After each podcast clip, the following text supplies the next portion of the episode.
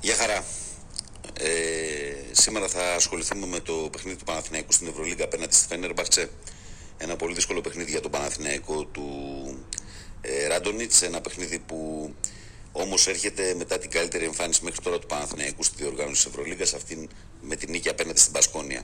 Ο Παναθηναϊκός ε, έχει ένα πολύ ψηλό εμπόδιο για το απόψινο παιχνίδι και αυτό ε, αναλύεται ως εξής. Γιατί αντιμετωπίζει την πρώτη ομάδα του βαθμολογικού πίνακα, γιατί αντιμετωπίζει μια ομάδα που παίζει πολύ καλό μπάσκετ, ε, που έχει έναν ε, γνώριμο και πολύ καλό προπονητή, τον Δημητρή Τούδη, και ε, μαέστρο μέσα στο παρκέ τον Νίκα Λάθη, ε, άρα δύο πολύ γνώριμους ανθρώπους ε, στον Παναθηναϊκό.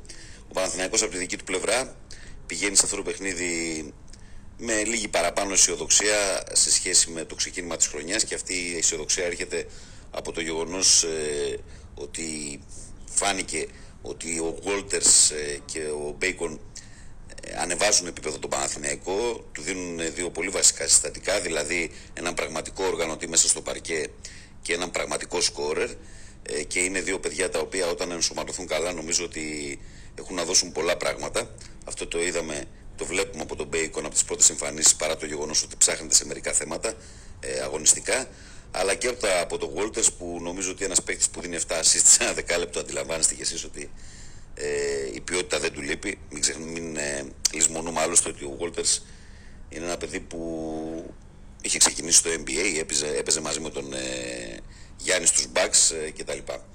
Ε, ο Παναθηναϊκός ε, σήμερα θα πρέπει να κάνει πολλά πράγματα σωστά αν θέλει να πάρει αποτέλεσμα απέναντι στη Φένερμπαχτσε θα πρέπει να είναι πάρα πολύ σοβαρός, να είναι πολύ συγκεντρωμένος, να μην έχει κενά διαστήματα στο παιχνίδι του, να ελέγξει τουλάχιστον τα αμυντικά rebound και να δει ε, πόσο καλύτερα μπορεί να κάνει τα επιθετικά rebound, να είναι προσεκτικός ε, στην άμυνά του ε, και στις καταστάσεις που θα δημιουργηθούν, αλλά και πιεστικός και στην, να, να κάνει επιθετική άμυνα στους παίκτες της Φενέρ που έχουν καλό περιφερειακό σουτ. Ε, για τον Παναθηναϊκό σήμερα ε, υπάρχουν τρία σενάρια. Ένα σενάριο είναι φυσικά το πιο θετικό να μπορούσε να κάνει μια πολύ μεγάλη εμφάνιση και να πάρει μια τεράστια νίκη που ενδεχομένως θα το άλλαζε για τη χρονιά.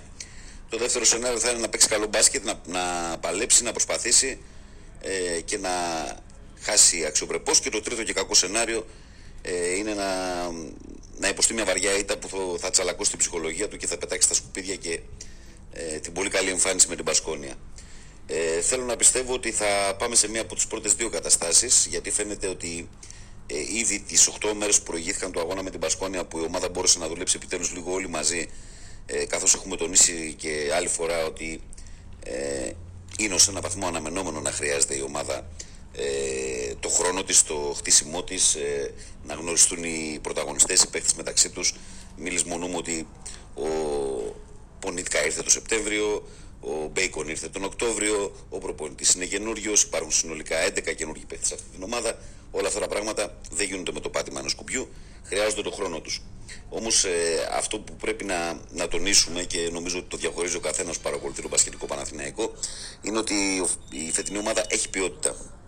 Έχει ποιότητα ε, και τώρα το στίχημα είναι αν ο Ράντονι θα καταφέρει αυτή την ε, ποιότητα ε, που βρίσκεται σε ατομικό επίπεδο να την πολιάσει και να φτιάξει ένα καλό σύνολο. Ε, σε αγωνιστικά στοιχεία το ξέρουμε όλοι ότι υπάρχει ένα θέμα με τη θέση 4. Εκεί υπάρχει ένα έλλειμμα στον Παναθηναϊκό. Στις υπόλοιπες θέσεις νομίζω ότι τώρα που πήγε ο Walters ε, και ο Μπέικον ότι η ομάδα είναι γεμάτη. Έχει παιδιά παντού για να καλύψει κάθε ανάγκη, είτε επιθετική είτε αμυντική. Ε, έχει καλούς ε, περιφερειακούς σουτέρ. γενικά νομίζω ότι μπορεί αν δουλευτεί σωστά το μέλλον να, να της ανήκει. για τον Παναθηναϊκό το ζητούμενο είναι ε, μια καλή βραδιά στην Κωνσταντινούπολη και ό,τι προκύψει ε, και να δώσει συνέχεια να το εκμεταλλευτεί αυτό διότι το στίχημα δεν είναι το παιχνίδι με τη Φενέρ. Το στίχημα είναι η επόμενη πεντάδα αγώνων που ακολουθεί εκεί όπου ο Παναθηναϊκός έχει να δώσει παιχνίδια ε, με ομάδες που βρίσκονται από τη θέση 7 και κάτω. Δηλαδή ομάδες οι οποίες είναι στα κυβικά του, είναι στα μέτρα του αυτή τη χρονική περίοδο. Μπορεί μακάρι μέσα στη σεζόν να μπορεί να τα βάλει και με τους πιο πάνω, αλλά ε, το πρόγραμμα έχει ε, την ε, Μπολόνια και τη Βιλερμπάν στο ΆΚΑ ε, στη διαβολοβδομάδα σε δύο συνεχόμενα εντός έδρας. Στη συνέχεια έχει ένα παιχνίδι έξω ε, στο Κάουνας, υποδέχεται το Μιλάνο και πηγαίνει στη Βαλένθια. Νομίζω ότι Αυτό το πρόγραμμα είναι ένα πρόγραμμα που ο Παναθηναϊκός πρέπει να κάνει νίκες ε, και μέσα από τις νίκες φτιάχνεται η ψυχολογία, φτιάχνεται το κλίμα, έρχεται και η στήριξη, γιατί το ξέρουμε ότι ο κόσμος ε, του Παναθηναϊκού μπορεί να λατρεύει το μπασχετικό τμήμα, αλλά θέλει και ρεθίσματα. Θέλει και δύο-τρία καλά αποτελέσματα. Θέλει και λίγο αισιοδοξία να, να πιστέψει στο, ότι μπορεί κάτι να δει καλό από αυτή την ομάδα, η οποία κακά τα ψέματα την προηγούμενη διετία τον έχει πικράνει. Νομίζω ότι ε, χρειάζεται υπομονή.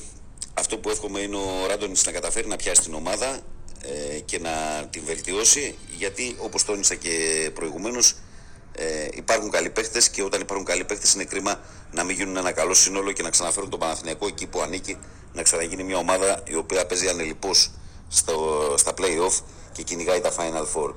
Ε, Δυστυχώς, αναγκάζομαι να το επισημάνω και αυτό, διότι 8ο παιχνίδι του Παναθηναϊκού και πάλι ορίζεται για δεύτερο παιχνίδι σε αυτά τα πρώτα 8 Δηλαδή τα, το ένα στα τέσσερα παιχνίδια τα παίζει ο κύριος ε, Ράντοβιτς από την Κροατία.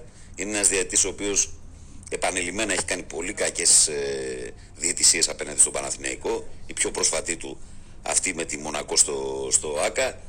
Ε, και αυτό το κομμάτι, επειδή ο κόσμος του Παναθηναϊκού απορεί, σου λέει, έχει αναλάβει ο Μποντιρόγκα, τι γίνεται, θα πρέπει να καταλάβουν όλοι ότι ε, ένα σύστημα, ένας μηχανισμός ο οποίος λειτουργεί εδώ και χρόνια ε, και πολλοί από τους διαιτητές της Ευρωλίκας κακά τα ψέματα ε, δεν στήριζαν καλά τον Παναθηναϊκό. Οι διαιτησίες τους ήταν πολύ ε, αρνητικές και κακές ε, προς τους πράσινους. Τους λόγους τους ξέρουμε, δεν χρειάζεται να κουράσουμε και να αναλύσουμε.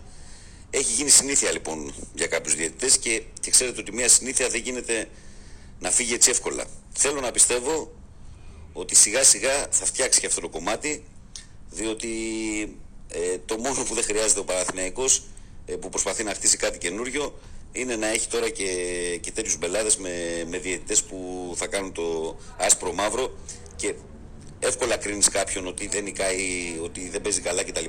Αλλά λίγοι θυμούνται ότι πολλά παιχνίδια μπορεί να έχουν κρυθεί στους 2, στους 3, στους 4 πόντους και σε όλα αυτά τα παιχνίδια πάντα να υπάρχουν 2-3 αποφάσεις σε κρίσιμα σημεία οι οποίες είναι πάντα σε βάρος του Παναθηναϊκού.